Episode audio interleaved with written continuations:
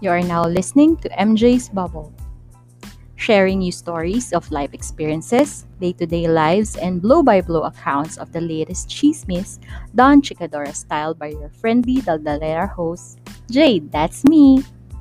Come in and join me in my bubble as we talk, laugh, cry, and learn in today's episode.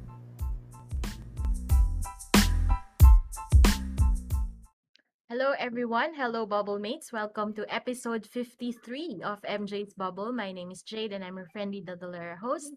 And as always, I hope you are okay wherever you are in the world. Kumusta kayo? Ready na ba kayo for next week? Kami, pinapasaya lang namin yung mga sarili namin kasi baka by next week, bagong lipunan 2.0 na. yes. May kasama akong ano, sinasabi ko 'to, bagong lipunan 2.0 na. And dahil diyan may kasama akong nagpupumilit sumaya ngayon despite sa pagiging broken as a kakamping. Sana hindi siya magalit kasi hindi naman siya kakamping. Kakamping siya, kakamping. So, joining me today is a new friend from Davao City na makikipagchismisan sa Usaping Broken, Ivan. Hello! Hello, hello, hello. Hello, hello everyone. So, kumusta po Ah. ang Davao? Ready ka na ba? Sa bagong Okay lang naman. Oo, ready na ako. Ah, ano, May 10, nakapag-adjust agad ako. Ang bilis ah. Bilis mo na process ah. Oo. Hindi, before pa kasi nangyari ang lahat, alam ko na parang mangyayari talaga to eh. so yun, sinimulan ko lang tanggapin. So, hindi ka broken. Ano, disappointed and yes, broken yung ano, broken yung dreams ko na sana ano, sana wag mangyari to, pero yun, wala eh, hirap mahalin ng mga Pinoy eh. Mahirap mahalin yung Pilipinas ngayon. Oo, mahari. Pinoy talaga. Ano, yung bise natin, mag dyan naka ano. Ano bang atmosphere dyan? Nanumpa na si Madam eh. Maaga siyang nanumpa eh. Kumusta ba dyan? Oo, yung atmosphere dito, okay lang naman. Ah, yung mga tao, receptive. Tapos, yun, parang first time na mangyayari sa Pilipinas na for 11 days mag-ama yung ano, nasa dalawang pinakamataas na posisyon ng Wow. ating bansa. Oo, di ba? D-. DDS ako eh. Proud ako eh. DDS pala to eh. DDS din ako. I know the feeling. Dati, DDS ako. Anyway, ayun. So, bakit nga ba breakup pag-uusapan natin? Oh, break up. Kasi di nga, di ba? Uso ngayon yung ano, yung yung hiwalayang mga artista tapos yung mga eh, especially ako ah kaka one year pa lang kaming kinakasal ng asawa ko tapos binabalik-balik niya yung usaping iyak sa kasal putang inang asal yan may mga ano, pag may nababalitang nagloko, nasasampal ka ba? Yung tipong natutulog ka tapos nagigising ka ng sampal, ganon. hindi nabubwisit ako kasi yung ano example last time sino nga ba yung ano si pa yung kay- usaping Jason tsaka Moira Oo. Alam mo yung kag, ah, a night bef a night nun, nagchichikahan pa kami ng misis ko, nagtatawanan namin. Kinaumagahan, hindi na siya nagsasalita sa akin, ayaw niya akong kausapin. Sabi ko, "Anong nangyari sa'yo? Anong problema mo?" Naalala ko lang, umiyak ka kasal natin. Sabi ko, tayo na, wala akong ginagawang kasalanan. ah." Kasi umiiyak. Wala kayo sa amin. Hindi. Siyempre nakakayak. Siyempre, siyempre makikita mo yung ano, yung asawa mo, ganda-ganda, tapos pinapangarap mo. Hindi kasi, share ko lang ah, yung asawa ko kasi ngayon, matagal ko na kasi siyang crush. Kaya nung siyempre, nung kinasal kami, talagang tuwang-tuwa, tuwang-tuwa ako. Jackpot. Sarap sa feeling. Oo, jackpot. Jackpot So, mo yun. nalisod sa'yo, no? Yung tagal mong crush. Oo. Tama ba? Matagal ko din siyang crush. Ayun. So, dapat i-debunk natin yan. So, wag ka muna makikipaghiwalay, ha? Charo. Ano ko? sa laki ng ginastos ko, magpapahihiwalay lang kami ng ganon-ganon. Pinapirma mo din ba ng cheque? Niregaluhan mo din ba ng 1 million na cheque pero pay post-dated check? Post-dated check. Panigurado, no? Panigurado, 1 million. Pero dapat naka 1 year anniversary muna. Okay. Tayo ng sarap-sarap nun. Sarap-sarap Hindi, nun. gawin ko ano. Gawin ko ano, ah, 10 years. Tapat 10 years.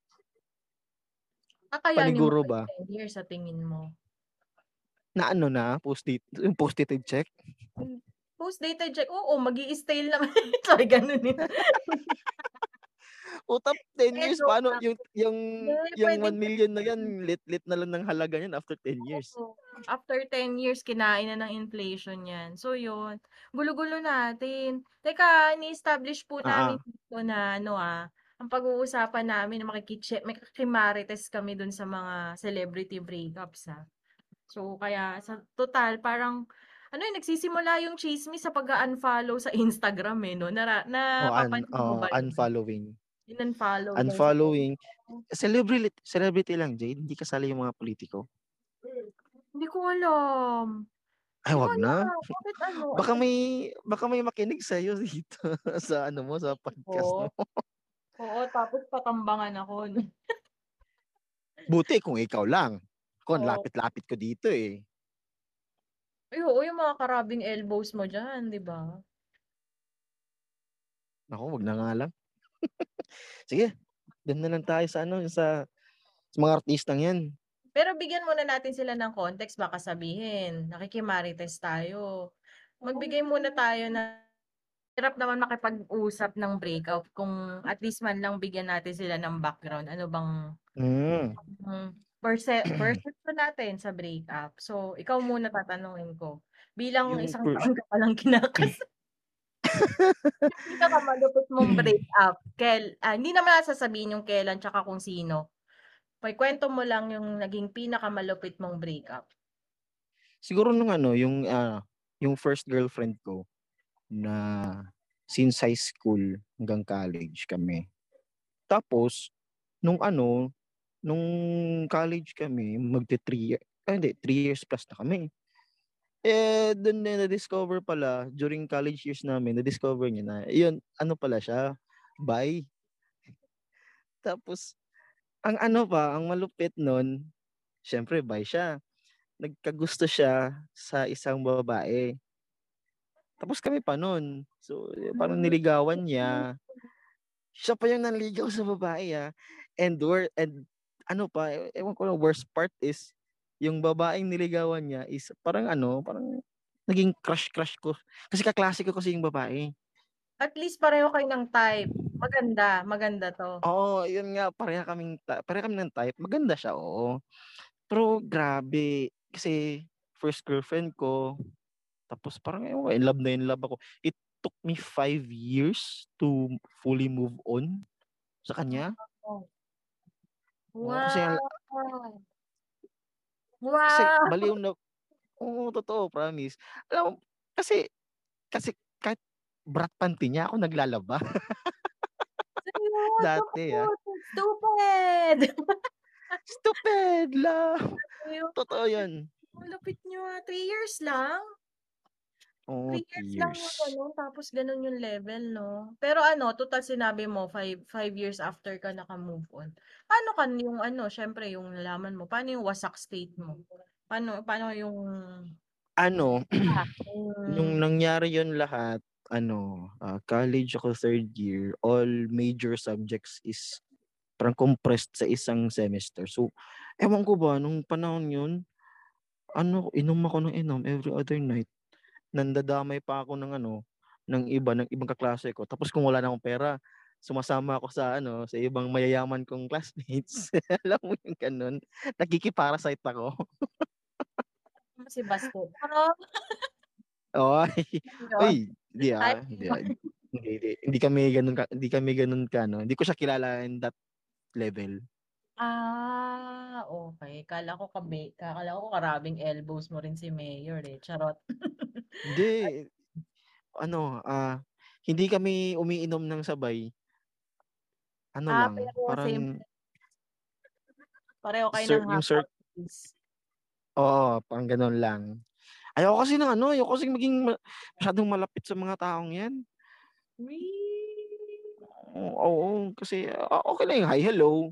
Pero yung magiging magiging close, what if pa, paano magkakaroon ako ng negosyo tapos yung gusto kong kliyente or yung customer ko ayaw sa kanya, eh di madadamay ako. Parang gano'n, 'di ba? So, Hmm, ah, neutral, gusto mo lang neutral. Kakamping Oo. talaga 'to, eh. Kakamping ako, eh. We need a leader. Oo, we need a kakamping, charot. Ayun, so ano ba, ako naman, worst Ano breakup sa'yo? siguro yung parang yung alam mong ano kayo, okey kayo. Parang wala naman kayong naging problema and everything, gano'n. Ta's bigla kang iwan sa ere. Bigla nung anong Oo. paanong ano, paano nangyari na bigla ka ng iniwan sa ere, yung parang parang bubble lang Ghosting. talaga na nag-burst, parang naglaho na parang bula, gano'n? Oo, gano'n. Una nagsimula sa gano'n, parang ano, nagte-text ka, 'di nagre-reply, gano'n, gano'n. Tapos parang may may schedule kayo na ano, yun. Tapos parang wala na, hanggang sa ano, yun ghosting. Tapos, um, kasi yung mom niya tsaka yung mom ko magkausap lagi. Tapos parang yung mom niya Mm. daw nagtataka ba't 'di na raw pumupunta sa house nila. Sabi ko, "Ay, bakit siya hindi niya tanungin yung anak niya?" Yun, tapos parang after that, ano na, parang natanggap na lang na ano, na wala na, eh, kasi hindi na nagpaparamdam, eh, na parang patay. Biglang naglalaho, gano'n. Yun, pero So ano yes, go. ano yun, parang ano, ila ilang ilang taon kayo? Hmm, before Months nangyari lang, yun? months lang. Parang 6 months, gano'n. Ah, okey. Months Ah, lang. okey. Tapos ewan ko kasi ang ang hirap kasi nun yung ano, kasi mahilig ako nung bata ako sa older men. Actually, ngayon naman kasi yung Oo. husband is older sa'kin ng 5 years. So, high school ako, college siya. So, siyempre Mm. kal yung ano niya is iba yung struggles niya sa struggles ko ta's ganyan-ganyan. Tapos yung parang ewan ko siguro dahil serious na siya that time, parang bordering into ad parang tatawid na kasi siya sa adulthood, 'di ba? Ta's ako high school pa lang. So, iba yung mentality ko nun sa mentality mo. Tapos ayun, eh, ako naman regardless naman kung kung gano'n, magsabi ka. Yun lang naman sa'kin. Ah, oo, Magsabi totoo yun. Kasi ka. kasi hindi hindi naman kasi madali na i-build up mo yung feelings mo sa kanya 'no, ta's yun bigla na lang nawala, parang plop. Oo, tsaka Gone. kasi iba yung pagtitiwala. Hindi hindi parang 'di ba nung panahon natin nung matag may ligawan stage, ganyan-ganyan. Alam mo yung tipong kahit consistent, kahit ano, meron kang trust issues, eh, hindi ka agad maniniwala, eh. Tapos 'pag yung tipong na-break niya yung tiwa 'pag parang na-break niya or na na-gain niya yung tiwala mo, 'di ba parang ano na yun, parang okey ka na dun tapos biglang sisirain yung tiwala mo, parang hirap. So yun, after that relationship ay nung natapos siya, parang yun ang hirap din magtiwala. Yung parang kahit sabihin mong friends, sasabihin parang sasabihin sa'yo makikipag-friends lang, parang ang hirap magtiwala ta's yun wasak paano ba yung wasak stage ko? Hindi sa amin Oh, paano paano relationship, eh. paano mo na-cope up yan? Ah, yung yung kasi yun yung dahil hindi ko masya ma hindi ko siya masyadong matanggap. Tapos pero yung pinakawasak stage ko ano, ah, ka-4th year or 3rd year college yata 'to. Kasi yung tipong ano, may maghihiwalay kayo tapos thesis, sabay-sabay. May thesis, putang ina. Tapos hindi ka makapaglupasay kasi gumagawa kayo, nagpupuyat kayo sa thesis, gano'n. Ang ano ko siya, ang outlet ko inom, ta's tawa ako ng tawa. Ganun talaga 'no, inom. Oo, inom Pero tapos na na tawa. minsan ba minsan ba nung nung time na yun tinanong mo ba sa sarili mo na, "Ano bang anong kulang sa'kin? Bakit gano'n nangyari or may problema ba sa'kin?" Kinuwestiyon mo ba yung sarili mo? Siyempre, siyempre. Pero kasi ang underla ay parang ang naging evident nun, yung dito sa pinaka yung wasak moment, yung eto yan, yung thesis, ganyan. Long distance kasi, though hindi naman gano'n kalayo, Bulacan kasi siya. So, Bulacan siya, Manila ako, ta's nag-aaral pa ako. 'Di ba hilig ko talaga sa matanda, eh, nagtatrabaho na siya. So, magkikita kami once a week.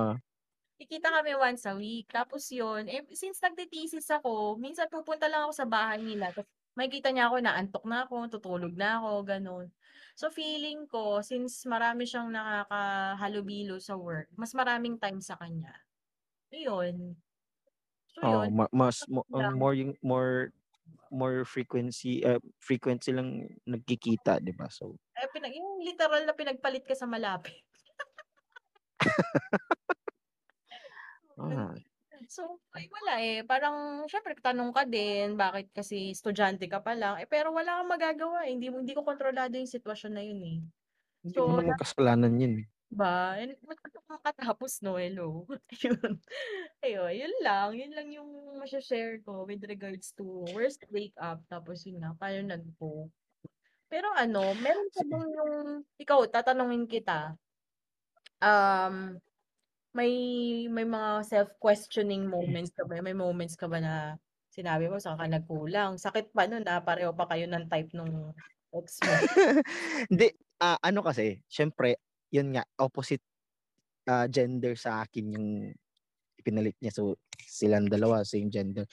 Parang ano, nak Mas masakit ba? dumating sa siguro Or parang nakaka-insulto, masakit or nakaka-insulto? nakaka nakaka-insulto, nakakalalaki.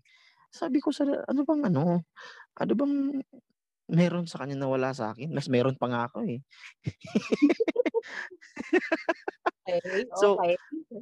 oo, ta's ayun, na naano ko na later on na-realize ko nga, wala talaga akong magagawa dun kasi parang sa ano niya, eh? Sa mind na niya talaga, eh, or sa parang yun talaga yung calling niya. So, siguro mas masakit yun kung lalaki yung ipinalit sa'kin. So, talagang makakapagtanong ako sa sarili ko na ano ang oo, iko-compare iko-compare ko yung sarili ko sa kanya kung bakit mas pinili niya yung lalaking yun, 'di ba? So, ito kasi ano, eh, gender preference talaga, eh. So, wala so olats tayo goods diyan, ka ah. diyan, goods ka diyan. Kumbaga tatanggapin mo Oo. na lang. Pero ito pa, question, um, let's say lalaki pinalit sa'yo ta's mas pa mas mas mas ano ka pa, sama ako, eh, 'no, ah, aesthetically challenged yung ano pinalit sa'yo, yung tipong alam mong Aesthetically challenged. alam mong downgrading. Mas masakit ba yun o nakaka-insulto? Una, una talaga aalamin ko, baka mas mayaman. Ah, so 'pag mas Baka mayaman mas may sa'yo, kip ka na? Oo, ta talo din tayo diyan kasi wala tayong magagawa sa ano, eh, di di naman natin kasalanan na pinanganak tayong mahirap, pero kasalanan natin kung mamamatay tayong mahirap, 'di ba? Yun yung Yes. palaging sinasabi sa atin. So Correct. ayun, kung gan kung ganun ang nangyari, mas pangit pero mas mayaman, aminado ako talo ako. Pero kung ayun, magkapareha lang naman kami ng antas sa buhay, talagang ano dun ako ano, magmamaoy talaga. Mawawala ka. Maoy. Magwawala talaga ako. Maoy jud. Maoy maoy talaga 'yan. Hmm. Talagang magwawala ako sa harap ng bahay nila. Ako ang requirement ko dati niloloko ko yung asawa ko, ipagpapalit niya ako. Sabi ko sana sa mas matalino sa'kin. Kasi hindi ko matatanggap talaga 'pag ano, 'pag 'pag ano, intellectual na challenge. Ayun din, yun din. Pero, ah, hindi naman ako matalino. Let's say na nasa average average thinking Pilipino ako, enough not to vote. Alam mo wag na nga lang. 'no, we're being politically correct here, pero alam naman ng mga listeners kung ano yung sinasabi natin. So Oo, so Yes, go, go, go. yun. So sinab sinasabi ko kung ano, eh, sa intellect lang naman ang ano, alam ko naman na kaya kong lumaban 'no.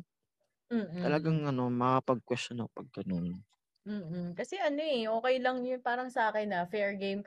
Although, yes, maiinsulto ako sa aesthetically challenged. Pero kung malaman kong successful, malaman kong matalino, malaman kong mayaman, sige game na bahala kayo diyan.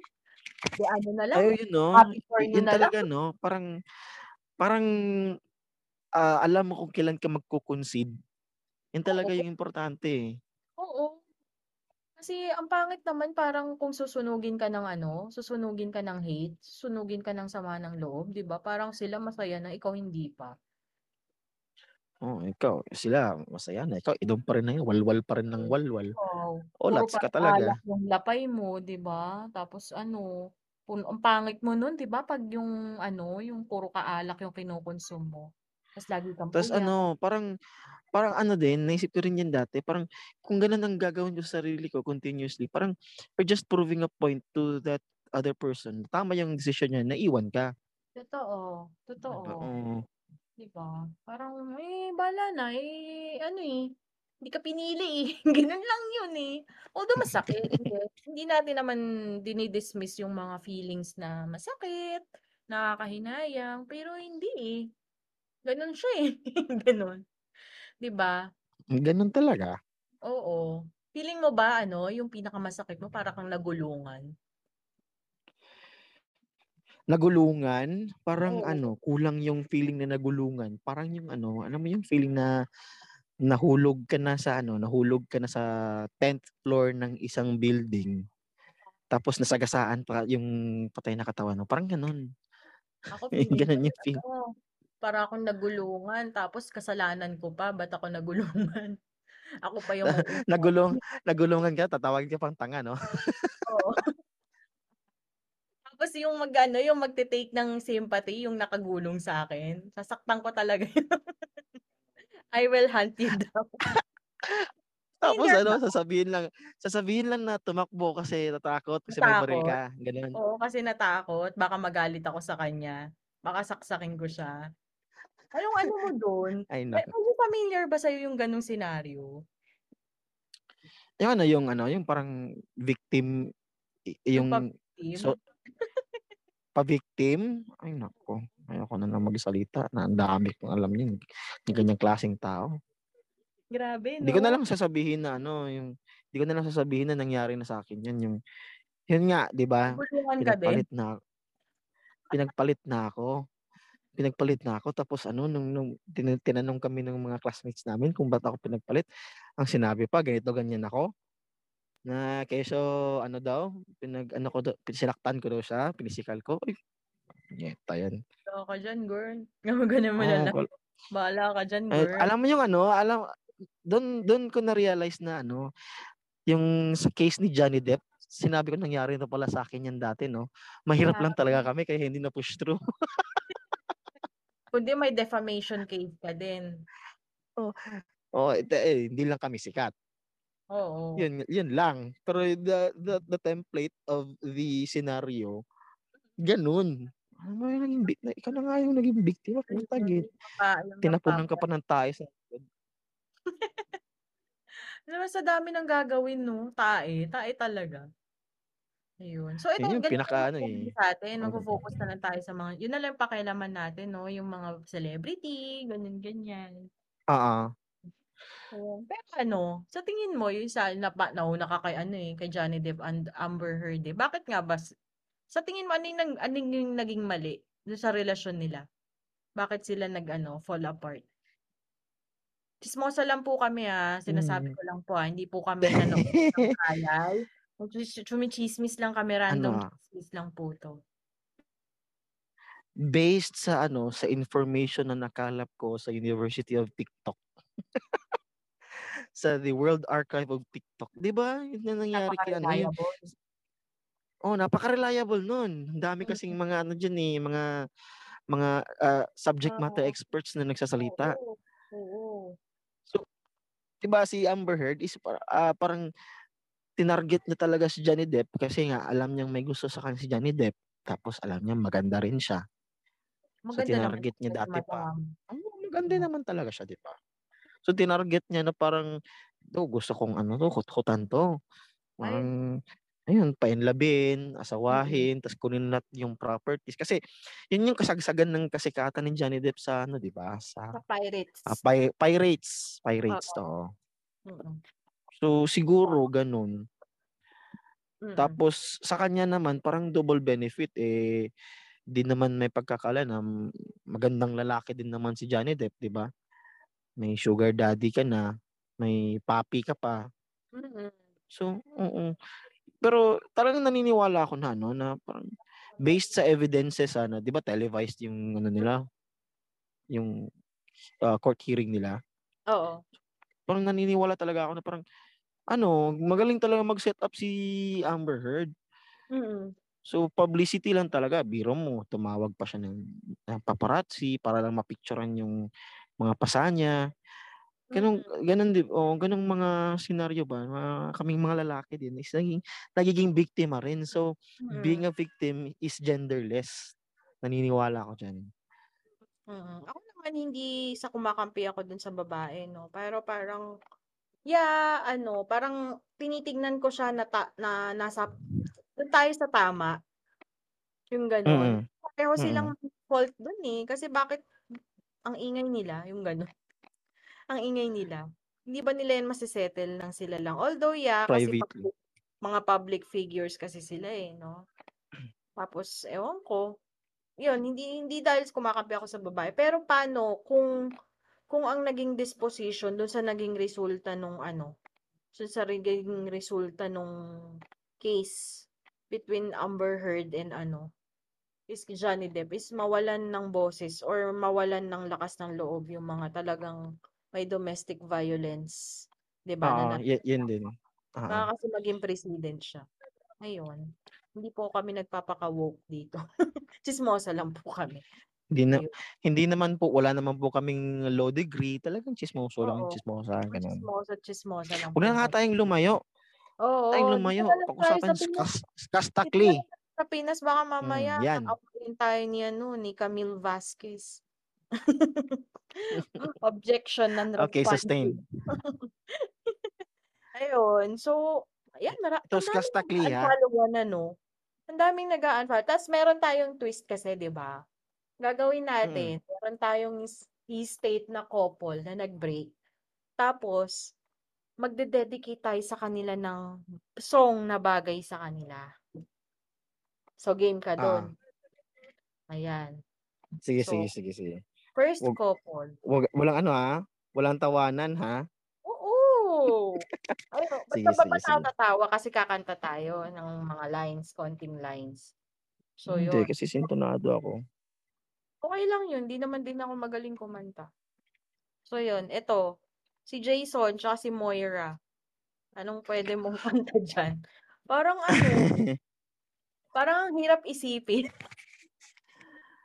Pero parang ano 'di ba? Yung how ironic yung kanta niya na ni Moira na paubaya is parang ano, dedicated sa nangyari sa kanila. Parang naano niya, na-attract niya? Na-attract niya ba? Feeling mo? Di ko lang alam ha, kung after breakup or before breakup niya ni-release to.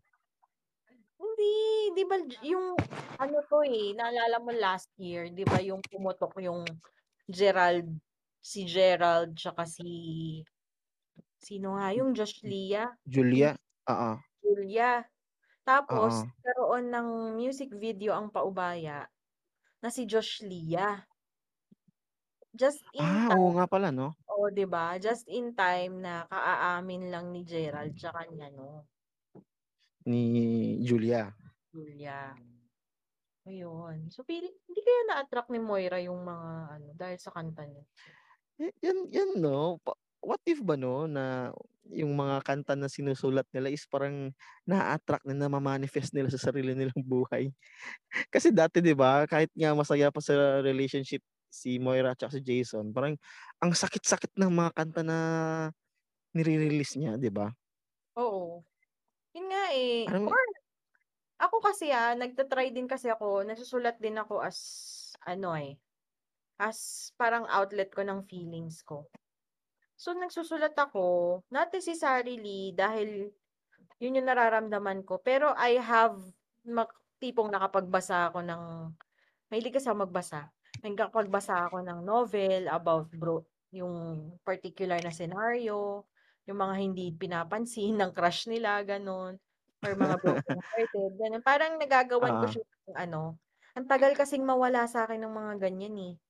Pag yung may nabasa ako, may napanood ako, kailangan kong i-release. Kung wala akong mapagkwentuhan bilang marites ako, kailangan ko siyang isulat. So, so feeling si Moira ganun. paano mo siya ano nire-release? Sinusulat mo through kanta or poem or Poem. ah, poem. Okay. Mm. May marami sa Instagram ko yun, charot. Yung parang minsan nga out of the blue lang eh, yung kunwari dati na nagre-review ako sa boards. Yung parang wala lang yung antok. Wala Ah, lang so yun yung ano mo, yung oo, utak yung par dun ano, dun na-e-exercise yung utak mo? Oo, oo. Oo, para Aside sa pagiging marites? Oo. Eh, siyempre 'pag may klase ka hindi ka naman puwedeng makipag-marites. 'Di ba? Oo, siyempre. So yun. Oh, siyempre kakantahin mo yung Paubaya. Eto, eh, yung ano, yung linya na ano, yung, ah, ah, "Saan nagkulang ang aking pagmamahal, lahat ay binigay ng mapangiti ka lang, ba't di ko nakita na ayaw mo na, ako ang kasama, pero hanap mo siya." Oo, sakit niyan 'no? Sakit Sakit nun yan. 'no? Sobrang sakit ng line na yan. Ako naman entry ko siye kay Jason at oh, entry ko kay Jason tsaka kay Moira yung 13 ng Lainey. Ewan ko kung ano. Ewan ko Sige nga, kantahin ano mo. siya. Teka lang, ah. Siyempre hindi ako marunong kumanta, tsaka hindi mo ako mapapakanta on the spot, kailangan ko malang lyrics. Teka Sige, lang. sige, sige, kantahin mo. 13 Lainey lyrics. Ayun. "Where did we go wrong? I know we started out all right.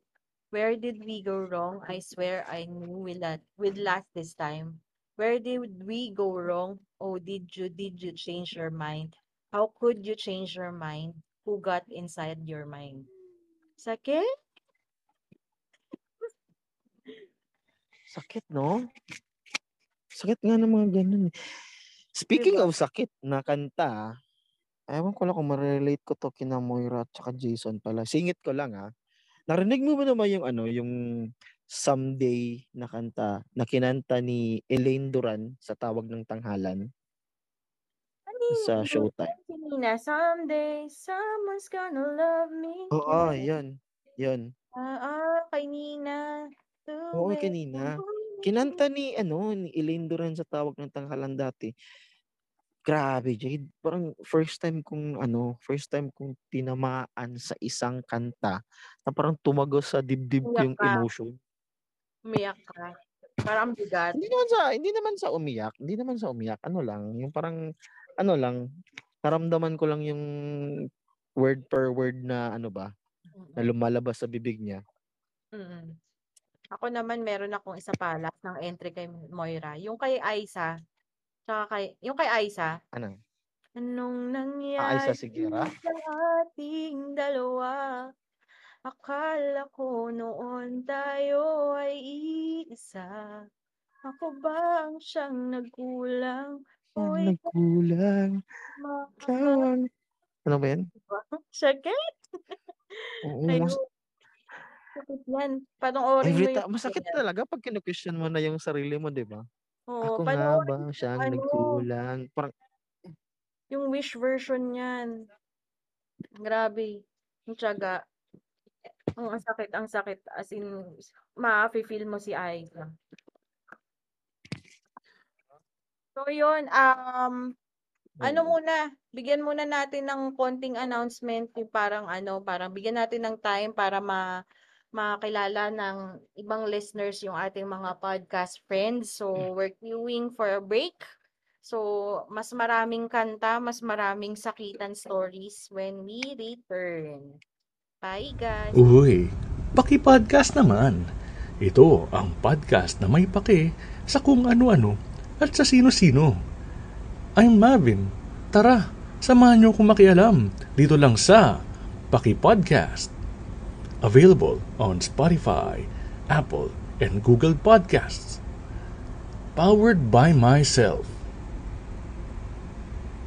And we're back to episode 53 of MJ's Bubble. So, tutuloy namin yung list namin ng mga celebrity, Filipino celebrity breakups. Tapos, syempre, hindi kami gagawa ng essay, hindi kami mag-a-advise. Kakanta lang kami dito. Magko-concert lang kami habang Oo. nagmamarites. So, yung next on the list is si Ana Halandoni, tsaka si Ti- Kit Thompson. Kilala mo ba to, Ivan? Si 'di ba ang story nito si Halan Halan yun yung nabugbog sa loob ng hotel sa Tagaytay? Tagaytay ba yun? Yata, yata. Oo, oo yun. So, ah, na parang nabugbog siya physically ni Kit Thompson yung yung sinabi niya na parang ni-refuse niya makipag-ano, makipag-chu-chu. Hmm. Kasi yo kasi nga oo, kasi daw pagod na pagod siya kasi dami daw nilang pinuntahan. Tapos nung tinanggihan niya, nagalit, nabugbog, ayun. So, nag-break na sila right then and there nung nagkasakitan sila? Oh, siyempre, eh, siguro kasi nakulong si Kit, eh. Eh, kung ikaw ba, kunwari meron kang naging jowang medyo pisikal, once na nagkasakitan, ano ba yun? All out, ah, parang ano na yun, game over na yun sa'yo? As in, pisikalan na, yung, Hmm. yung may physical marks ng ano ah. Game over na ba yun? Hmm. Siyempre ano, ah, napaka-plastiko kung sasabihin ko na, "Ay, wala yung kaagad yan." Siyempre ano, 'di ba, may may may feelings na na-involved, may Mm. emotions na na naluto. Mm. So, si ako honestly, ah, ang gagawin ko, eh, I will try to change her. And to make her realize that what she's doing is wrong. Mm. So, siyempre ako lalaki, di i ayaw ko munang pakasalan yung mga ganyang klaseng babae. So, I will yun, I will try to change her. Pero Hmm. pero 'pag ano talaga, ayaw talaga, ay wala na, game over. So, parang ano, yung first to first instance, hindi agad. Parang Oo. pagpapasensyahan mo. Pero Tapos 'pag yung medyo dumadalas na, ah, pa ba ano 'to?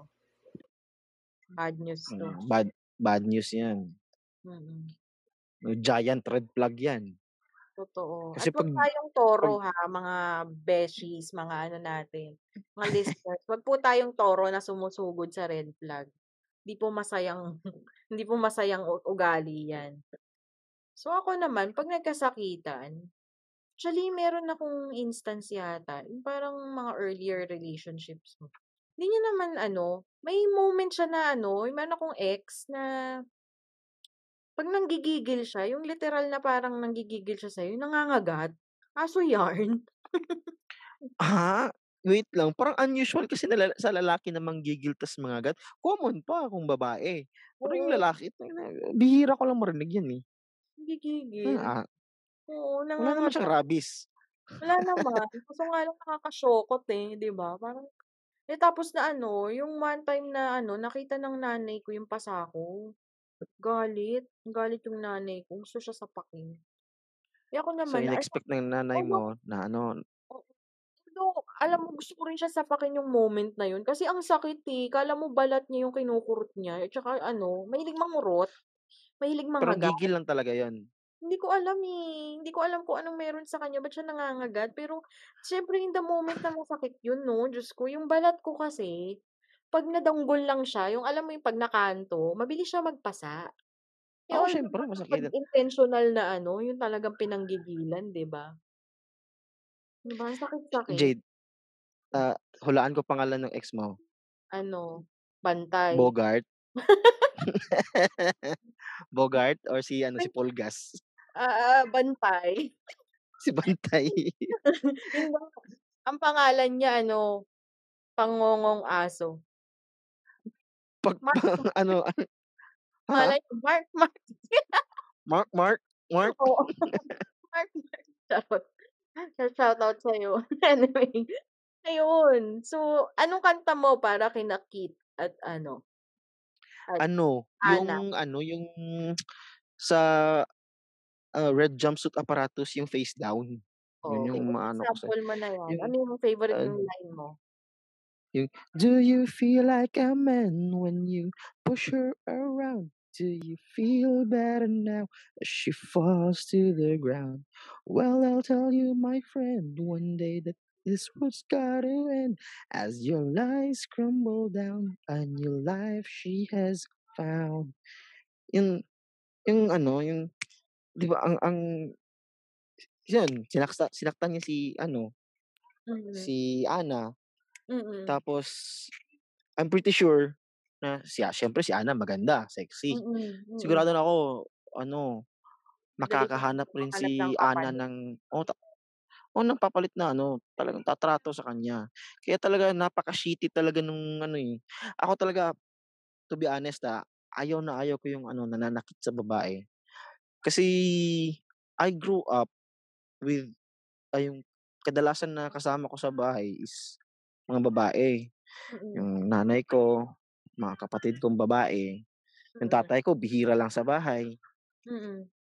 Tapos yung katulong ng lolo ko dati, makatulong sa mga babae.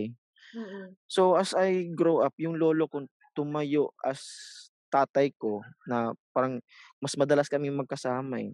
Siya talaga yung nagturo sa akin na parang treat every woman with respect.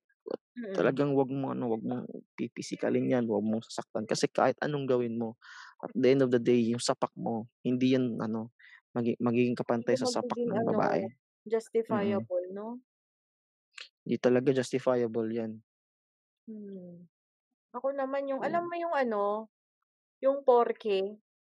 Yung kay Maldita, sa Maldita na band. Ewan ko kung familiar ka dun. Ah. Ah, Porque Torpe? contigo yo ya escogí, ahora mi corazón pasukí. Ano siya, Chabacano. Ah, Yung kanta Chabacano. yun, oo. Pero favorite kong line dun yung ano, ano ba 'yan? Ano 'to? Wag nang lumapit o tumawag pa at baka masampal lang kita. Di babalikan, magsisi pa man, ako ay lisanin. Saya, may pisikalan din. Wala lang, May pisikalan din, eh. pisikalan din. Saya, eh. Wala lang, ang ano kasi niya, yung parang, yung ba yung pinaka-theme niya, yung parang sising-sisi siya dun sa relationship. Which is, kung may sakitan naman talaga, 'di ba parang ano, parang yun Oo, lang atras yung na. nararamdaman mo, eh, at the moment, eh, 'no, pagkatapos. Salamat na siguro pasalamat na pasalamat si Ana dun na nawala na. Ewan ko, ah, Um, feeling mat ano, malaking ano yun, malaking gaan sa dibdib niya. Mm. Kasi 'di ba kung Malaki, dibdibin ka lang, dibdib. tsaka pala tsaka siguro hindi lang yan yung first instance na ano, siguro hindi lang ngayon lang nagkakulungan.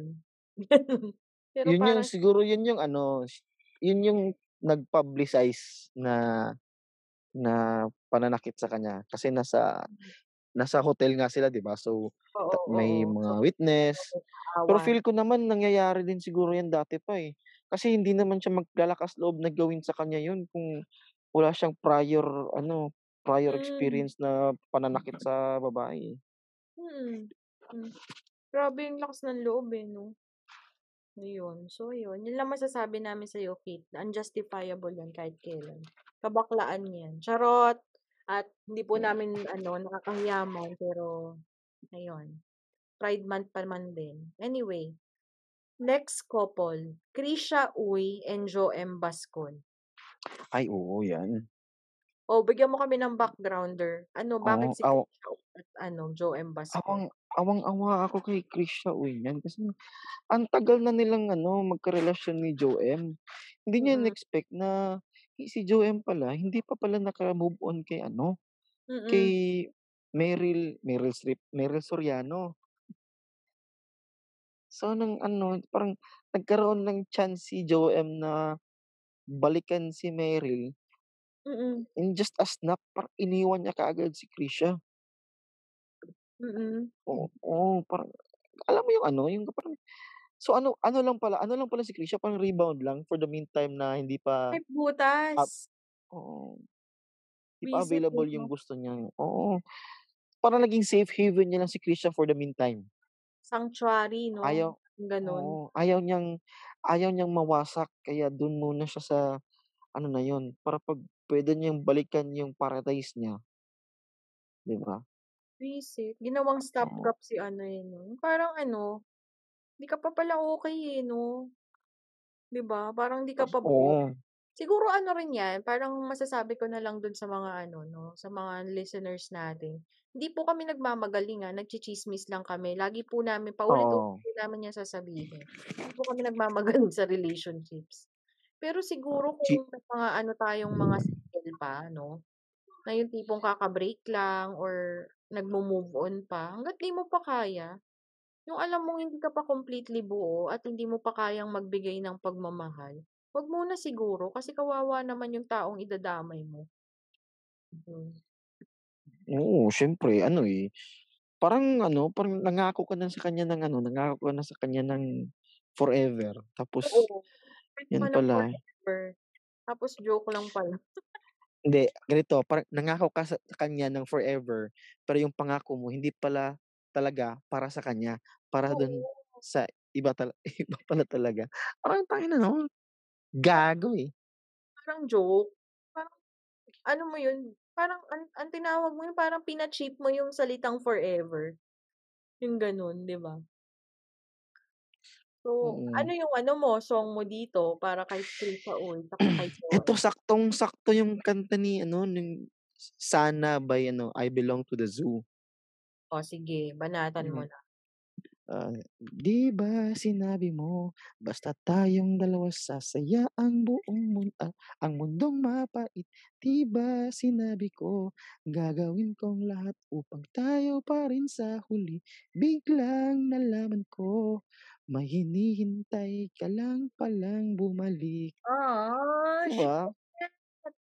Shikет, para sa mga ano Ma masyakit grabe. 'no, masyakit, biglang Shike panakit. Oo, sarap manakit din. Shikет na. Ang sarap manakit. alam mo yung kantang ano, Somebody That I Used to Know? Oo, yun din, alam 'Di ko ba? yan. Ano yun, Oo. may favorite akong line diyan, eh. Ah, wait, ano ba yun? Yung babae na yung kumakanta. Ayun 'no. Now and then I think of all the times you screwed me over. Basta I don't wanna live that way. Reading into every word you say. You said that you could let it go and I wouldn't catch you hung up on somebody that you used to know. You didn't have to Yeah. cut me off. Parang ano, eh, 'no? Parang parang Kailangan nagmamakaawa pa 'no? Kailangan na ba natin ng alak? Ang sakit, eh. Ayun, wala lang. Ano ba sa ginagawa natin? sak Alam ko dapat sakto. magtsi-tsismisan lang tayo, eh. May Parang sinasaktan din natin mga sarili natin, eh. 'no? May alak may Tapos alak ba ano alak, me meron pero ano Di ka puwede tsa mag-alak lasing ako kagabi, eh. Lasing ako kagabi, eh. Ah, parang ano, naririnig ko na yung rosaryo ng atay ko. Nagmamakaawa ba? Nagmamakaawa na yung atay ko. Alam ko masakit yung dibdib mo, pero masakit na rin ako. Kalmahin mo na lang 'yan, maglangoy ka na lang. Idaan mo na lang sa paa mo sa dagat. So, yun. Next ano, next couple, si Janella at si Elmo. Teka, hindi ko rin alam yung kuwento nito, Janella and Elmo. 'Di ba si ano, eh, eto kasi, share ko lang, ah, si Janella kasi since college talaga crush na crush ko na 'yan si ano, si Janella. Alam mo yung ano, yung tipong ano, Ano di yung ba singer tipong 'to? Singer 'to si Janella? Oo, singer. Singer Anong si niya Salvador. 'to? Alam ko may mga novelty songs 'to na sumikat, Siya eh. yung ano, siya yung kumanta ano, wait lang, ah. Ano nga ba yung pinakasikat niya na ko yung, yun. ah yung ano, yung kanta Tagalog yun, OA, eh, kaya ayaw kong pakinggan, eh.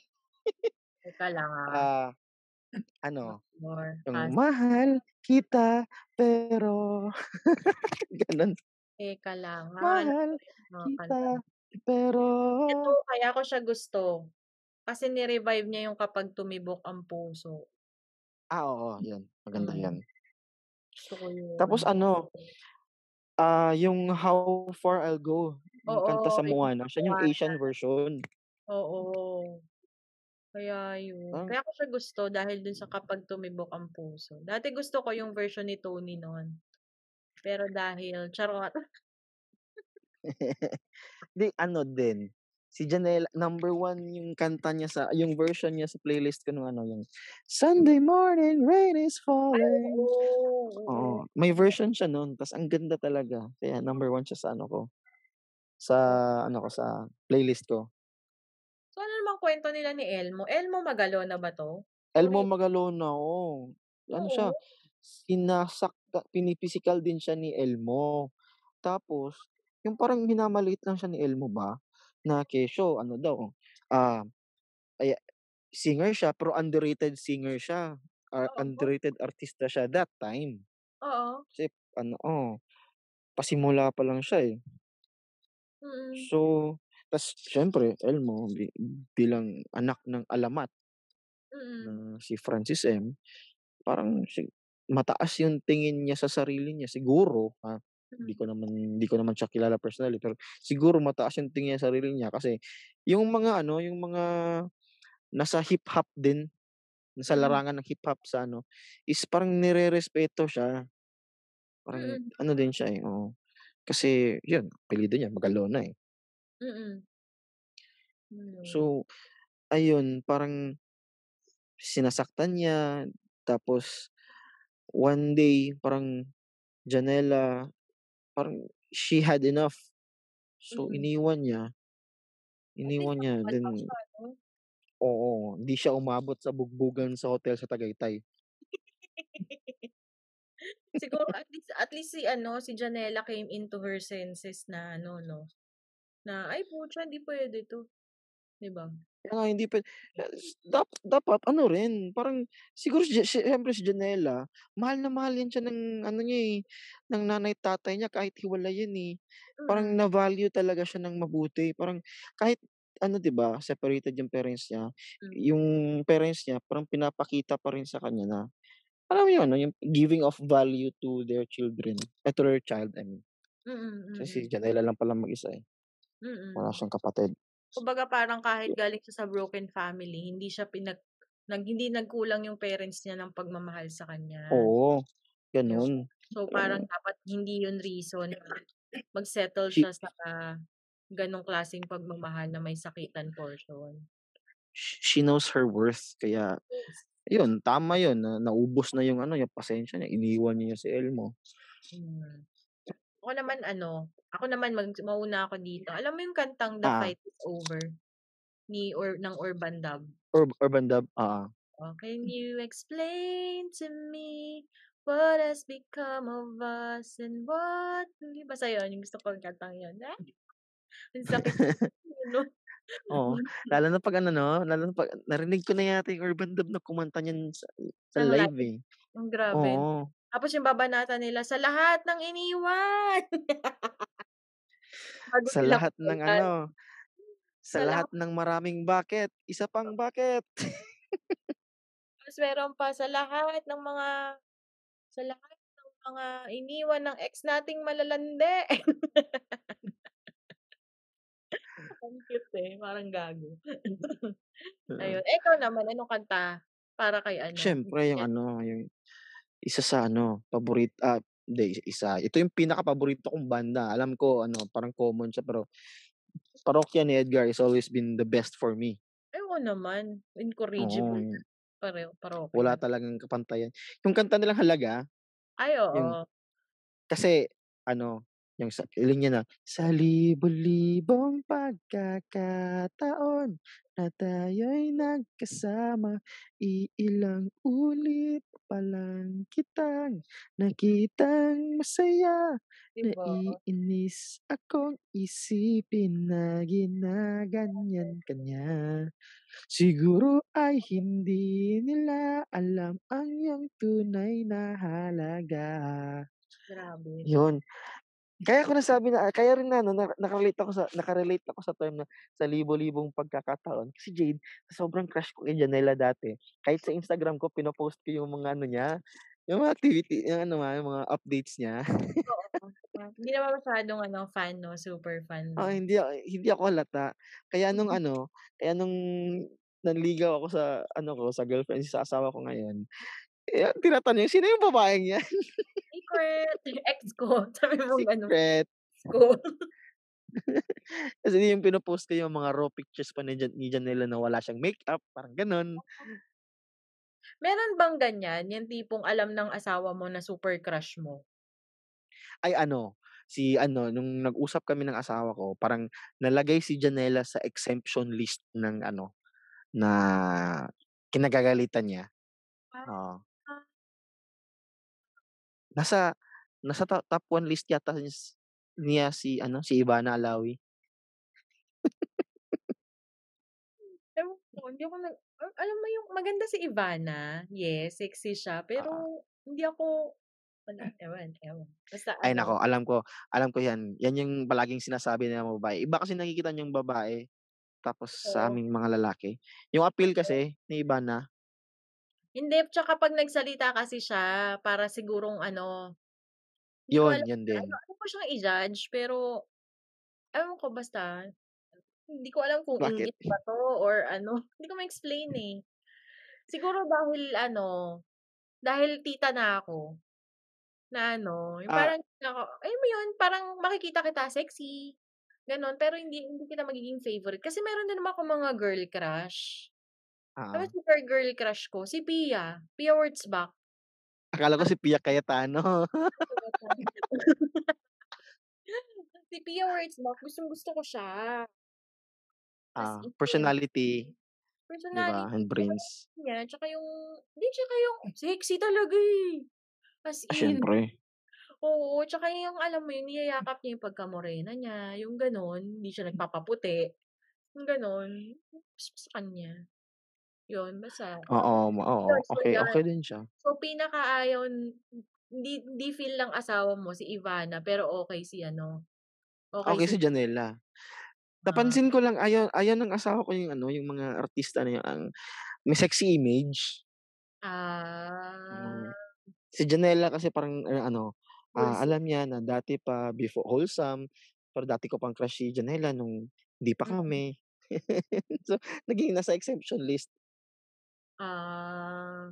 Ako naman ano, super crush ko kasi ever since yung ewan ko, Koreano naman kasi 'to, eh. So, parang hindi bothered yung asawa ko, unbothered yung asawa ko, Koreano. Alam mo ko yung Crash Landing on You, yung bida dun si Captain Ri. Si Ay, super ano? crush, super Ah, crush. Si Captain Ri. Si Hyun Bin. Yeah, puwede mo siyang i-Google mamaya. So, yun. So, Hindi, parang alam alam ko 'yan kasi napanood namin ng asawa ko yung Crash Landing, eh. Oh, 'di ba si Captain Ri. Sino hindi Oo, magkakagusto da kay Captain Ri? Hinampas ka Dahil ba sa ng asawa mo kanya dahil sa kilig? Ah, oo. Nahataw ka Tapos ba sa ano, sa sobrang kilig naming dalawa sa ano na 'yan, sa series na 'yan, yung pusa na in-adopt namin pinangalanan naming ano, si si Seri. Seri, oo, si Yoon Oo, Seri. mas Ah. si Yoon Seri. Taray, hindi may gano'n. Hindi kayo na, kayo namang anak si ano. Ang galing 'no? Eto naman yung asawa ko, hindi niya masakyan kasi yung Koreans, yung Korean yung K-drama. Hindi niya masakyan nung una, Oo. kasi hindi niya raw ma-gets yung nanonood ka pinagbabasa ka pa, yung gano'n. Yung ano, yung ti tipo na yung mata mo mai-split, yung isang mata nasa, ah, sa scenes, yung isa nasa subtitles. Hindi niya ma-gets hanggang sa nakapanood siya nung yung Good Doctor. Yun. The Good Doctor na niya. Korean. Oo, yun yung mga trip niya, mga medical drama. Hanggang sa eventually nakikita ko nag nag-aano na siya, nanonood na siya ng K-drama. Ayun, pero wala siyang crush na mga Koreana, ang crush niya si Moira, yung mga malalaking Oo. pisngi. Dati dati din naman hindi ako nanonood ng ano, ng Korean. Ayoko ng Oo. kilig-kilig, talagang ano, Japanese tsaka anime lang talaga yung pinapanood ko. Oo. Tas yun nga, eh, nakalimutan ko lang kung anong series yung pinanood namin na nagustuhan namin yung Korean. So, talagang Mm. masasabi ko na ano, awakening lang talaga 'yan.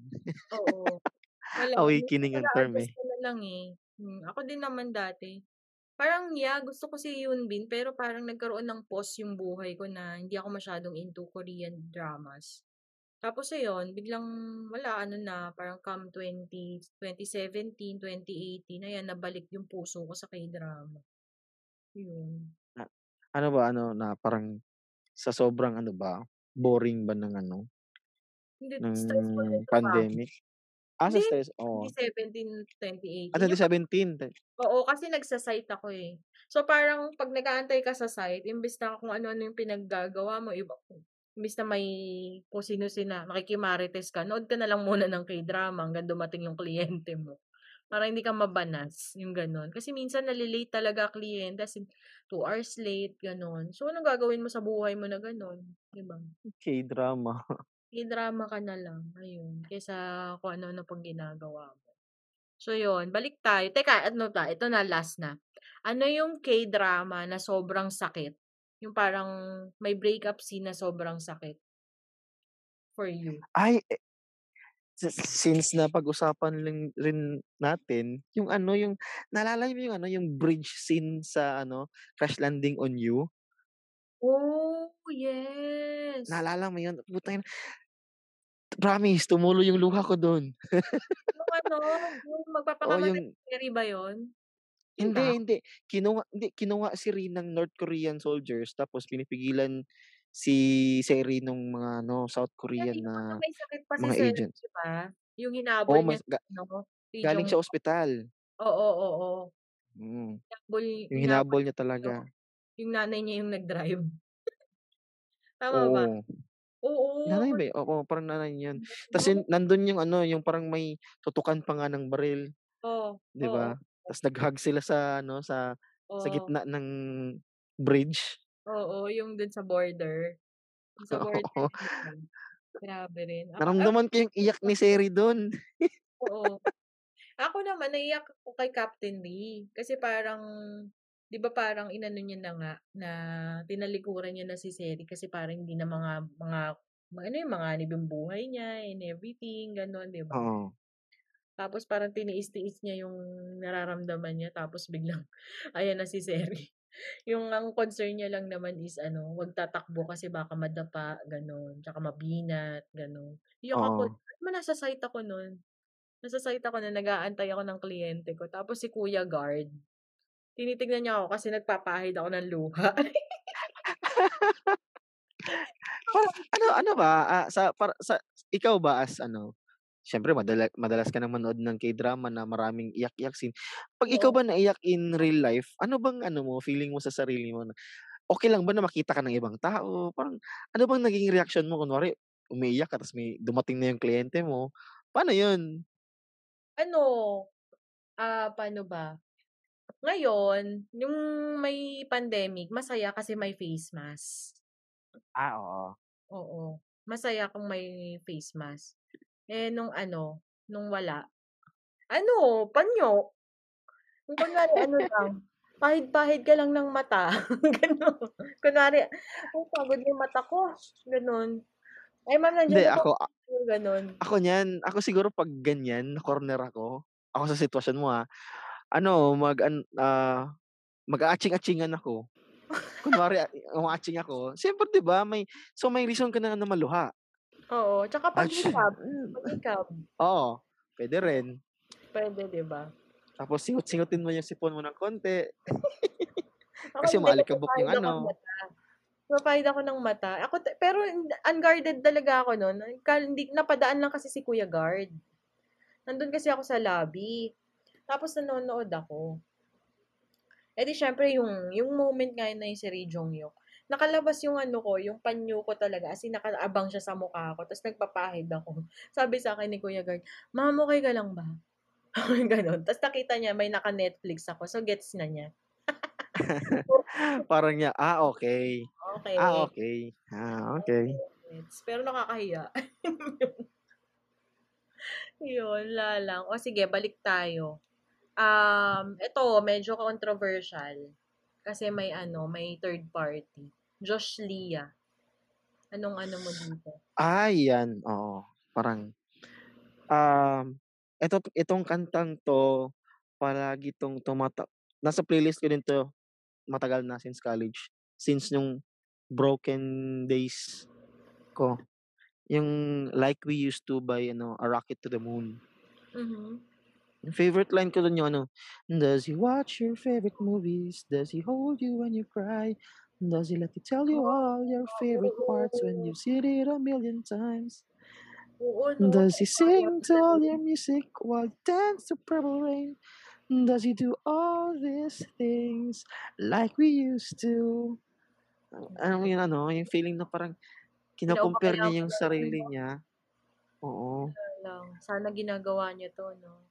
May ganun. Tas, ah nasa part din ng ano eh, ng kanta niya yata na, na parang happy na lang siya na ah, hope he loved you like I li- loved you.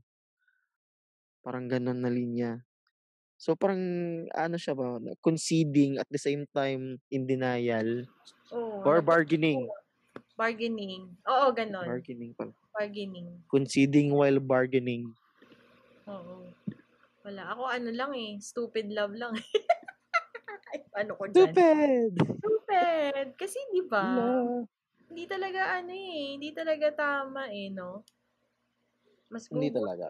ko pa na magpa-crucify kaysa harap-harapan. Harap-harapan mo akong stupefy. Don't be mad, so don't be sad. Lahat ng kabulukan mo ay ilalahat. Stupid! Di ba? Kasi naman, di ba parang dininay pa ni Julia yun? Oh, Na initially, ano, dininay pa nila, di ba? Di ba dininay? Tapos eventually, aamin din pala. Yun. Tapos, di ba si Bea, may post siya na ano, time is the ultimate truth teller. Love ko talaga si Bea eh. Yun. Kaya Oh, naman si Bea ngayon, no? Diba? Happy na siya din kyan. Sino nga ba yan? Yung boyfriend niya na, no? Wala kayo dyan. Yung Dominic yata. Dominic. Mas bata sa kanya yan, di ba? Oo yata. Pero, ano yun? At least, at least, di ba? Pero ano, bumawi naman siguro yung si Gerald tsaka si ano. Kasi di ba lahat, mandami, mandami silang events na magkasama sila. Ah, Na Nag-ano pa yata sila, eh, nag-enlist pa yata sila sa, ewan ko kung anong branch ng military yun. Nag-enlist silang dalawa. a- Army Reserve, Army Reserve, di ba? Oo, di ba? Ayun. O, di kayo na, jowa goals. o, ito, last but not the Na least. Tom and Carla. Ah, yung kay ano, Oo. yung kay Tom at Carla, no? Oo. Yung ano, yung sa kanta ni Olivia Rodrigo na Traitor. Okay. Di ba yung, You didn't cheat, you're still a traitor. Gan, yung ano, kasi ah, sa statement ni Carla, parang Mm-mm. disrespected daw siya. Di ba? Dinisrespect siya. Parang ten rider daw siya Mm-mm. na parang mga statements na ganun. Pero ang take ko ah, ang take ko lang ah, siguro sa after sa kasal nila, doon niya nalaman na ano, namamakla si Tom dati. Oh my God. 'Di ba? Siguro sa akin lang ah, opinion ko lang na everyone is entitled Di to their own opinion. 'di ba? Kasi di ba, tsaka ano, nagchichismisan lang tayo dito. Pure opinion lang po to. Pure chismis opinion. Tsaka di ba, three months. Tipong Moira, three years. Tapos parang okay pa yung three years eh. Mga two, three. Oh. Pero three months. Parang sobrang lala naman para maghiwalay kayo agad. Yung hindi, hindi kaya i-work out. No? Oh, so ikaw ah, ikaw as babae, what if ah yun nalaman mo yung asawa mo after three months na dati pala namamakla siya or ah umasenso siya dahil sa ganun, Hmm. ganun ginagawa niya. Feeling mo yung ano pag yung sudden decision ni Carla na divorce is justified or parang naiintindihan mo siya kung ganun ang ginawa niya? Nai-gets ko siya. Nai-gets ko siya.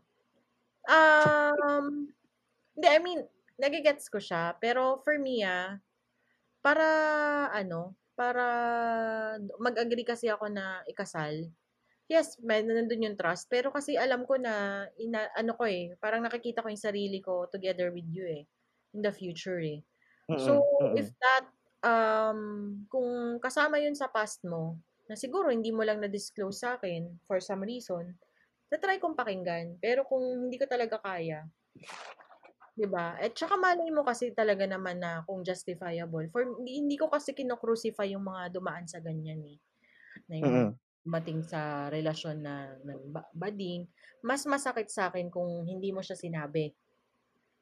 Na. Mm-mm. Pero kung nandun na tayo sa na yon, ang idol ko dyan si Joey Mead. Kasi di ba si Sino Joey, parang, yung asawa ni Ian King, alam mo yung si Angie King, Angelina King, si Joey Mead yung, an, yung, ano, MTV VJ na parang sometime, few years back, umamin yung asawa niya na Becky Bell siya. Na trans woman siya. Ah, Ayun. ay, puta Ano ba? ganun? Na ano, bago sila dumating sa pag-out, pinag-usapan muna nila. Tapos parang nag-live sila apart, apart from each other.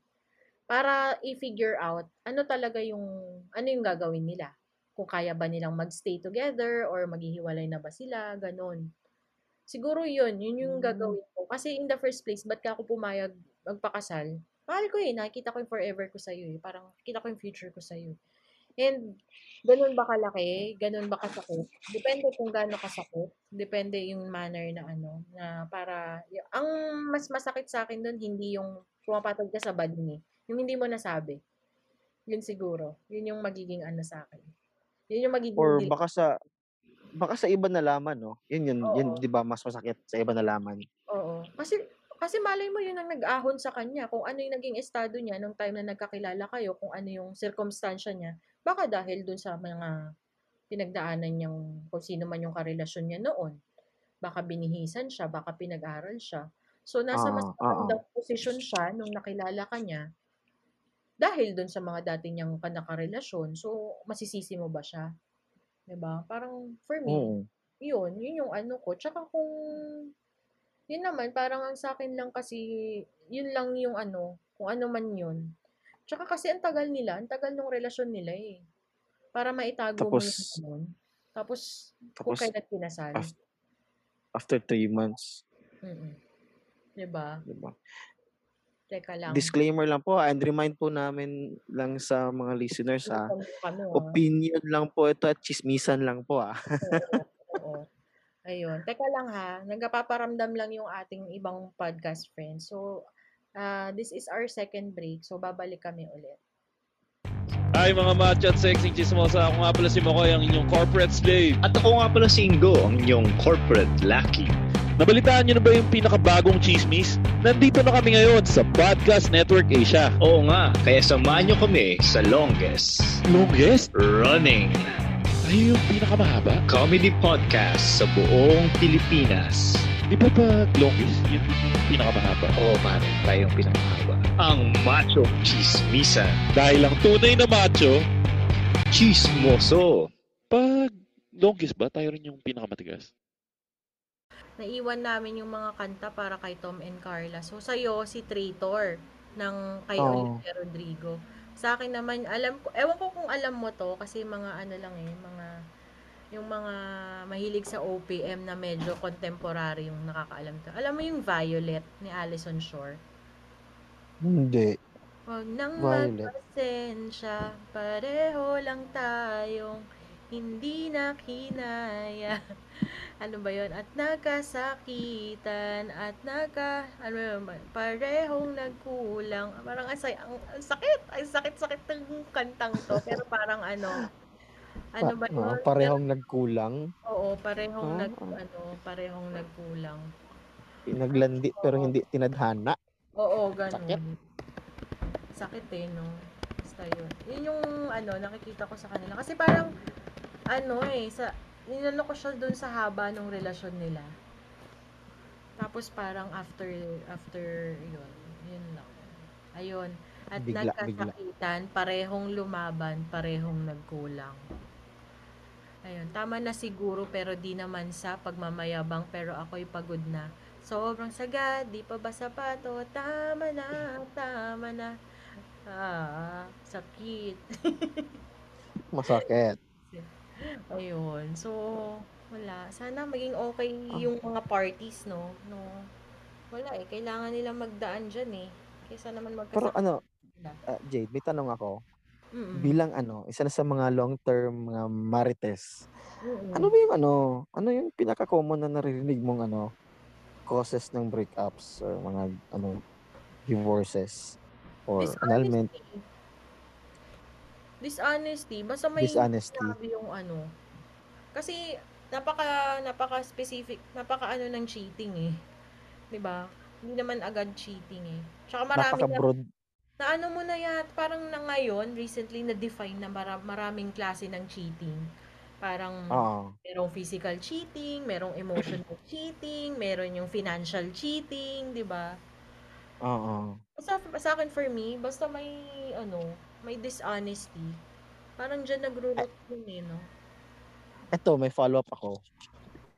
Um, paano ano, example, yung asawa mo, nakita mo na nagla-like ng mga pictures sa Instagram ng mga babae or sexing babae, ganun. Considered ba yun as cheating? For me, hindi. Kasi entitled naman siyang mag-admire ng ano eh, ng mga magagandang babae, ganun. Mas may Ah. mas mababother ako pag lalaki ang nilalike niya. yun nga, yun nga, exactly. Exactly, yun ang sinasabi ko sa asawa ko. Hindi naman siya, hindi naman ako, ano, hindi naman ako tinutulig sa ng asawa ko. Hindi naman, wala naman siyang reaction. Basta ano lang, random question lang. Kasi nga, may access naman siya sa Instagram ko eh. Wala naman Oo. akong tinatago. Oo. Sabi niya, scroll, scroll siya ng scroll. So, ba't ano? Ba't puro babae lumalabas sa ano mo? Sa Instagram mo? ko search, sa feed, sa feed. sa feed. Oo, sa feed. Ba't puro babae? Yung ano, kadalasan pa sexy, ganun. Sabi ko sa kanya, magduda ka kung lalaki lahat yan. Di ba? Diba? Magduda ka. Mm. Tsaka kasi, di ba, ako ah, for me, um, knowing na tita na yung katawan ko, hindi na, at may limang, may apat na nilalang nang lumabas sa katawan ko, hindi Mm-mm. na ako babalik sa mga ganong, tsaka yung, alam mo yung katawan nila, pang commercial talaga, eh, yung parang, yung mga nagpo-post sa Instagram, parang, Ah, ah, they post it to be, to get that kind of reaction. 'Di ba? Eh kahit ako eh, kahit naman ako pag si Pia Wurtzbach nakalabas ang klabebang at ano eh. Ako kahit naman ako ilalike ko siya eh. 'Di ba? Bakit hindi yung talagang biologically um, designed para mag-admire ng ano, ng fairer sex. Parang for me ah, ganun. And ako din naman Oh. kasi, 'di ba, hindi ako hindi ako nagmamalinis. Pag may picture si Captain Ri, whether nakahubad siya o hindi, lalike ko 'yan. So yun. Ayun. Nilalain ako pa nga, yung story ko pa nga si ano si Captain Ri. eh. So wala, kebs lang yung asawa ko. Ganun, ganun, ganun kasi kami. Yun. Iba na kasi sa generation natin. Eh. Siguro sa younger generation. Malaking issue na yan. Sila, depende siguro sa security, sa ano, yung alam mo kasing, for me ah, for me sa ano ko, alam ko kasing yung asawa ko na may sexy, magagandahan yung mga sexy, ma- makikita niya maganda yung babae, ganyan. Pero para to Ah. make the extra mile na, para to make something or extraordinary, the ste- extraordinary steps na para i-chat mo pa, ganun. Hindi, hindi siya ano, hindi siya ganun. Ganun. Ah, okay. So, wala siyang tendencies na ganun. O, hindi niya i-DM, ganun. Ako ah, alam ko na ganun siya kasi. So, kung may ginawa siya na beyond sa nalalaman ko, eh, problema niya naman yun. Okay lang sa akin. Ganun. O, siya, problema yan. Para sa kanya. Oo. Diba? Apat na anak yung ano, Oo. yung dapat ingatan niya, di ba? Kung tipong nakukulangan pa siya sa expenses niya sa apat na anak, di GG. Di go. di ba? Pero ito, ito naman, may Oo. tanong ako as a lala, sa, ikaw naman lalaki ka kasi, ganyan. Di ba, one year pa lang kayo ng wife mo, ganyan, ganyan. What Ah, if, eh syempre, di ba parang, kung one year pa, ilang taon ka na ba, if I may ask, tsaka yung wife mo? Ano ako, ah 28 na ako, yung wife ko 24. O, 24. Di syempre, nasa prime yan. Nasa, nasa freshness niya yan. Oo. Eh di, parang, hindi, hindi, hindi mawawala yun na magiging attractive yung wife mo sa tingin ng iba eh. How do you deal pag meron talagang na, ano, lumalapit sa kanya, knowing na whether alam nila or hindi na married yung asawa mo, how do you deal with them? Parang, paano mo sinasabi sa asawa mo na, oh, parang, ano yung lalaking yan, parang medyo, mano, without being of, without accusing her na ina-entertain mo. Ni- Paano ba? Yung asawa ko kasi, medyo may pagka-introvert kasi siya. So, tapos, hindi siya mahilig makipag-interact sa ibang tao na ano, I mean si- specifically sa ibang lalaki. Kasi alam niya na ano, alam niya na na so, something's off with that person based sa experience niya at saka sa mga friends niya. ah, alam niya na na kung yung isang lalaki is Ah, alam mo, may ganong, oh, may ganong intensyon. Pero ako naman, may, may times din na winawarningan ko siya. Yung parang ano lang, parang subtle question lang na, oh, binigyan ka na ng ganon? Oh, ano ba? Ah, magkano ba yun? Yung binigay niya. Tapos, ah, yung prutas pa na bin, oh, yung prutas na binigay niya, ano, sariwa, bin, ah, pinitas niya ba sa farm nila o binili niya pa? Parang ganon. mm, So, one time na, oo. Kasi dati may ano, may, may nagbibigay sa kanya ng ano, ng prutas, ng mangga. Doon sa pinagtatrabahoan niya. Parang binibigyan siya, ganun. Sabi Mm. ko, saan galing yan? Mangga? Hindi pa season ng mangga ngayon ah. So, bumili siya. Sabi ko sa kanya. Sabi niya, hindi ko alam. Bigyan na, marami naman kami binigyan eh. Ah, okay. Marami. Pero sino yung unang binigyan? Mm, putik. So parang Naging- questions lang. Oo. ayoko naman siyang directly confront. Ayoko naman insulto siya ba. Mm-mm. Tapos, yung mga small talks din namin pala, oo. Parang, share ko lang din yung mga small talks namin na parang sinasabi ko sa kanya na yung lalaki, pag ganito yung effort, syempre, nag-expect ng kapalit yan. Mm-mm, mm-mm. Ako Kumbaga dati, nung, ano, nung, nung nilandi kita dati. Dila, dinidebunk mo na yung ano, mga style. Matuto ka sa Oo. mga style ko, charot. Ah, sabi, sabi nga one time, alam mo namang the moves ko eh, di ba? So Oo. dapat, ano, mara- nararamdaman mo na rin yan. Oo, oo, So, ganun. Ako naman siguro ang stra- yan ang struggle ng husband ko kasi ako talaga na ako naman pagkabaligtaran ng wife mo. Mukha akong extrovert. Pala kaibigan ka. Mukha akong ganun. Ah, kasi ni-require ng trabaho ko. Parang na-adapt ko na lang sa trabaho ko. Ah, oo. Oo, kasi customer service eh for the longest time eh. So, Hmm. wala. Tapos, wala, parang gano'n na lang. Ah, naging na-develop na lang din. Pero, nung bata-bata ako talaga introvert. Yung, as in, hindi ako lumalabas ng kwarto. Ganun. Which is, dadala ko pa rin siya ngayon. Um, ngayon na bumakot, hindi ako lumalabas ng bahay. You Yeah. find the joy and happiness in four corners. Oo, oo, oo. Pero pag yung required kang makipagdaldalan, let, let's say tayo, nagkipag-usap tayo sa Patreon GC ng Machong Chismisan, tsaka Ah, ah. out po kayo, makikipag chismisan ako, ganun. Tapos, syempre, pag may mga tanong-tanong sa akin, hindi ako hindi ako, ano, hindi kasi ako nag-iisip na interesado sa akin on na beyond dun sa tinatanong nila. Iniisip ko lagi, tinatanong niya ako kasi may kailangan siya sa akin. May gusto siya. Oo, ganun. Oo. Ganun, ganun laging impression ko. Kumbaga, hindi ako Parang- malisyosa. Parang, Kumbaga, oh, kinakausap lang tayo kasi may gusto silang malaman oo. na Ganun specific ako. topic. Oo, ganun kasi ako, hindi ako malisyosa. So, kapag kapag yung 'di ba si si husband minsan inaano niya ako na, "Oh, parang lagi kayo magkausap niyan." Ganun. Sabi ko, lagi ko sinasabi, eh, nagtatanong eh. Ganun lang. Pero siguro may mga instance Mm, mm, mm. kasi na ayaw niya na laging kausap or nawawalan kasi ng oras, ganun. So yun, na medyo doon siya Ah, alarm. Pag nawawalan yung oras sa pamilya, yung ganun. So, lay low. Tapos, syempre, kung nasagot mo naman na yung tanong nung tao, tapos na. Ganun. ah. tapos wala nang ano no, wala nang parang continuing Wala conversation topic. na oh, Ganun. kung saan pa kung saan pa marating eh yung topic eh.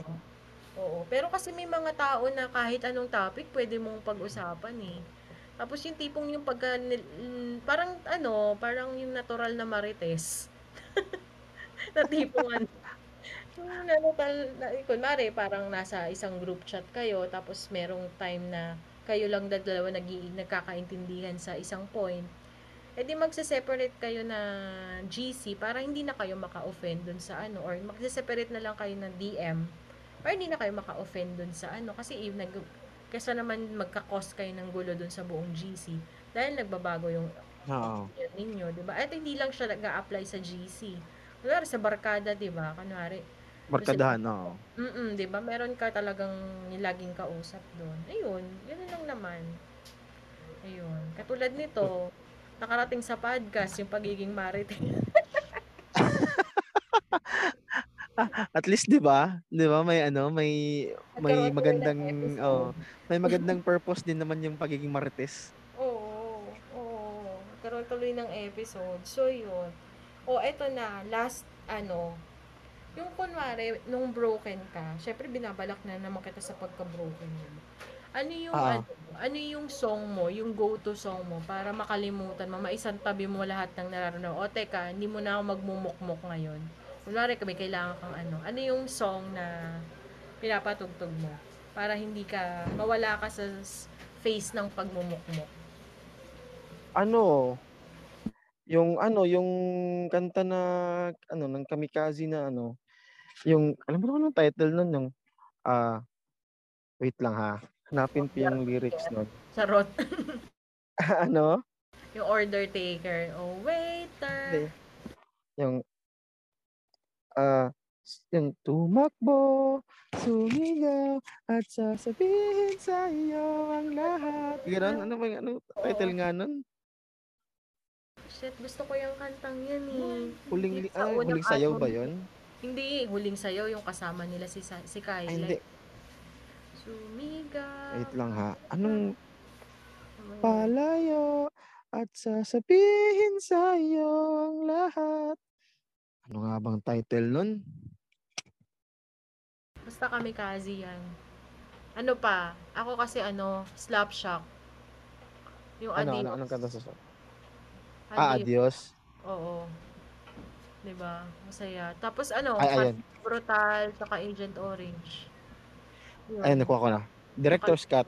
Yun, directors ka, tama. Yun. Yun. Ako naman pag kamikaze, gusto ko yung ano, gusto ko yung halik. Although, masasaktan ka sa halik, pero gustong gusto ko yung Ah, ano, oo. physicality niya.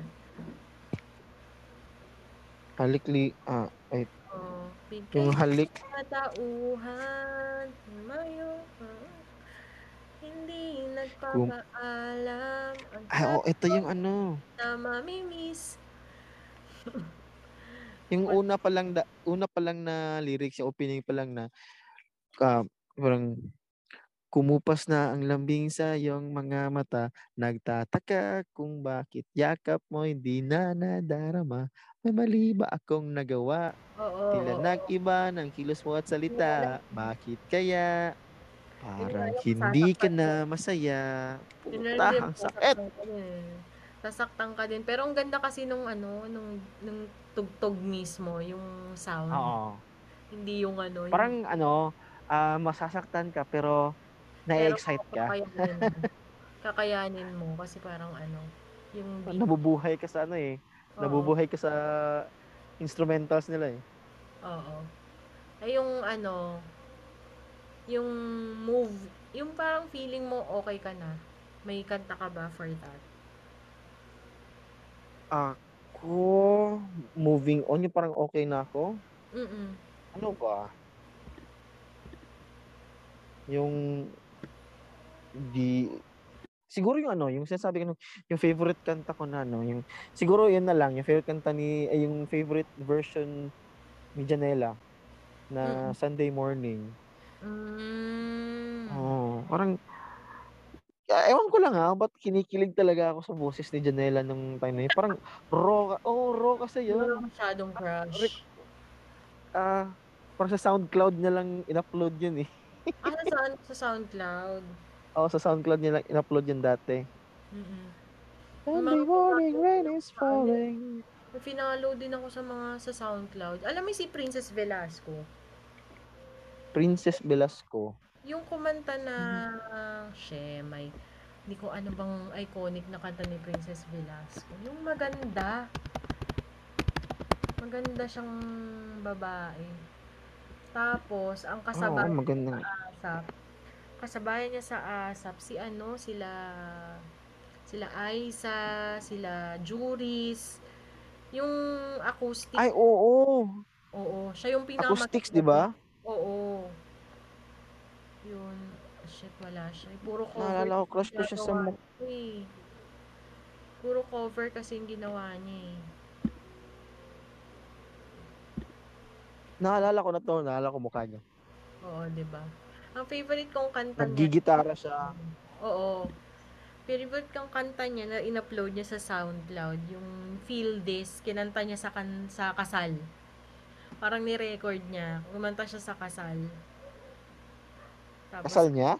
Hindi, hindi niya kasal. Parang kasal ng tropa niya. Tapos ni-record niya. Pero ako, yung pinaka, nung naka-move on na ako, ang corny nito, pero gustong gusto ko tong kantang to. Ikaw nga, ang siyang hanap-hanap, Hanap, hanap. na ako'y nangarap. Kotang kul, ang corny, pero gusto ko yung kantang niyan. si Agilus. Agilus! Ayun. Aha, atong ano. December Avenue kasi talaga pinakikinggan ay mga year 2018 yung mga kanta ng 2018, December. oo. Oh, December Avenue yun. Sa Spotify. Mapanakit din yung kantang yung bandang yun eh. Ako nga rin eh. Di- ah, alam mo yun, as- yung ano, yung Alam mo yung quality ng boses. na may music video. Diyos ko, sakit-sakit. Panoorin. Yun ba yung ano, yung mat- yung matabang listeners, lalaki panoorin- na oo. hindi siya Listeners, pinili. Panoorin nyo yun. Yung ano, yung kundi rin lang ikaw na music video. Ma masasaktan kayo. Ba't ba tayo nananakit? Ano bang meron? Kasi masasaktan tayo next week. Charo! Oo, kasi next week, ano, full blown na ang bagong lipunan. Wala na. Bagong lipunan 2. Kaya ngayon, inaano na natin, pa-practice na tayo, no? Bagong mukha. bagong mukha. Pareha lang naman yun eh. Uy, pero bakit ganun? Di ba nag-oath-taking dyan si, ano, si Madam? Oo. Bakit ganun Oo. yung background music niya? binigyan lang talaga ng ano, binigyan lang talaga ng media time si ano, si Andrew A. Grabe, no? Kadiri. Parang, hello, Madam. Parang abogado, abogado si Madam. Hindi ko naisip na ganun yung taste niya. Sorry Siguro po. ano lang din. Siguro bini yun nga, benefit lang din ni Andrew A as he, as her ano, supporter talaga, solid supporter ni si Andrew A. Hindi tsaka talagang tumatanaw, no? Tumatanaw din siguro. Kasi, Yun din ang ano, yun yung ano, ah, siguro masasabi kong magandang qualities ng mga Duterte. mm Kasi alam mo yung ano, yung Game of Thrones Oo. na series, eh, para silang Lannisters na the Lannisters always face their, their death. So parang Mhm. tumatanaw tal- talaga sila ng utang na loob. Siguro, todo suporta kayo sa kanya nung panahon na tumatakbo siya or panahon na papunta pa lang siya sa office, binabayaran niya lahat yung mga oras. Siyempre, tinan mo yung mga ano ngayon. Diba? Mo Mocha, Mm-mm. Uy, pero Ignacio. lumipat si ano, ah, Mocha, di ba? Kay ano na Ah, siya. kay Yorme. Oo, Yorme na siya, di ba? Yorme siya. Bakit kaya? No? Away, Maganda bigayan. Ay, hindi. Hindi. Kasi mas pogi si Yorme. Wow. Well, anyway. So, yun. Meron ka bang babatiin? Ayun, babati. Babatiin ko na lang sa yung, ano, yung asawa at anak ko. Tapos yung mga, ano natin, kamarites at mga ano, kachismoso at chismosa sa GC sa Machong Chismisan. Yeah. Ayun. Ano, Shout Patreon. out sa inyo dyan. Nisan. Yun. Oo. Ano pa? Yung sa office mo, Yun lang. mo ba sila? Wag na nga. Ayoko na. Reveal ba Hindi to? nila alam na, hindi, oo, hindi. Kasi sa office namin, hindi nila alam, nandito ako sa Amal ngayon eh. Kanina, tinatawagan nila ako, pinatayan ko sila ng cellphone. Gago. Nagpalit po ng SIM. Nag, oh, bumili ako ng bagong SIM. Para hindi niyo matawagan. Huwag kayong umasang matatawagan nyo siya. So, yun. Maraming Yun sa salamat. Monday. Salamat, Ivan, sa iyong pakikipag-martes. Ngayong, Salamat din Jade sa pag ano, sa in- pag-invite sa akin. Ayun. So, sa hopefully, sa mga susunod na mga panahon, kung papayagan pa tayo sa ilalim ng bagong lipunan. Ay, ano, magpa-practice ako. paano ba? Paano ba maging ano? Paano ba? ah, apologizer. Wait lang. Ah, hindi, wag ka. Wag niyong pag-usapan ng ganyan si ano. Yung pamilyang Marcos, di nyo ba alam, golden Oo. era nung panahon ng tatay niya. Golden era kasi ginto ang bilihin. Charo. Tal oh, may Italiano gold nun. Yung nagsa-circulate na ano, limang piso, may gold. Di nyo lang alam. Ngayon yung 20 kaya may totoong gold yun. Charo. Puro tanso siguro. Tanso na, no?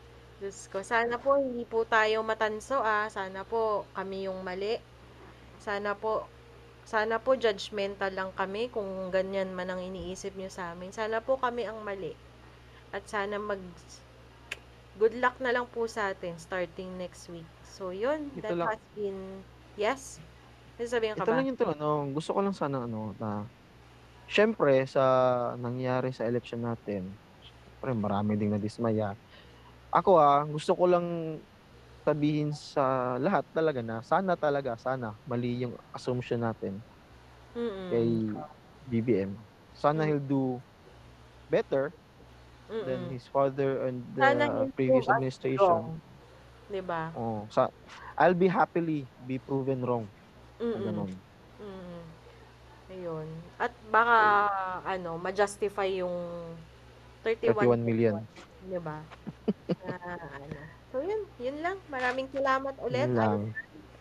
And that has been episode 53 of MJ's Bubble. Sana nag-enjoy kayo dito sa aming chismisan na walang ka-structure structure.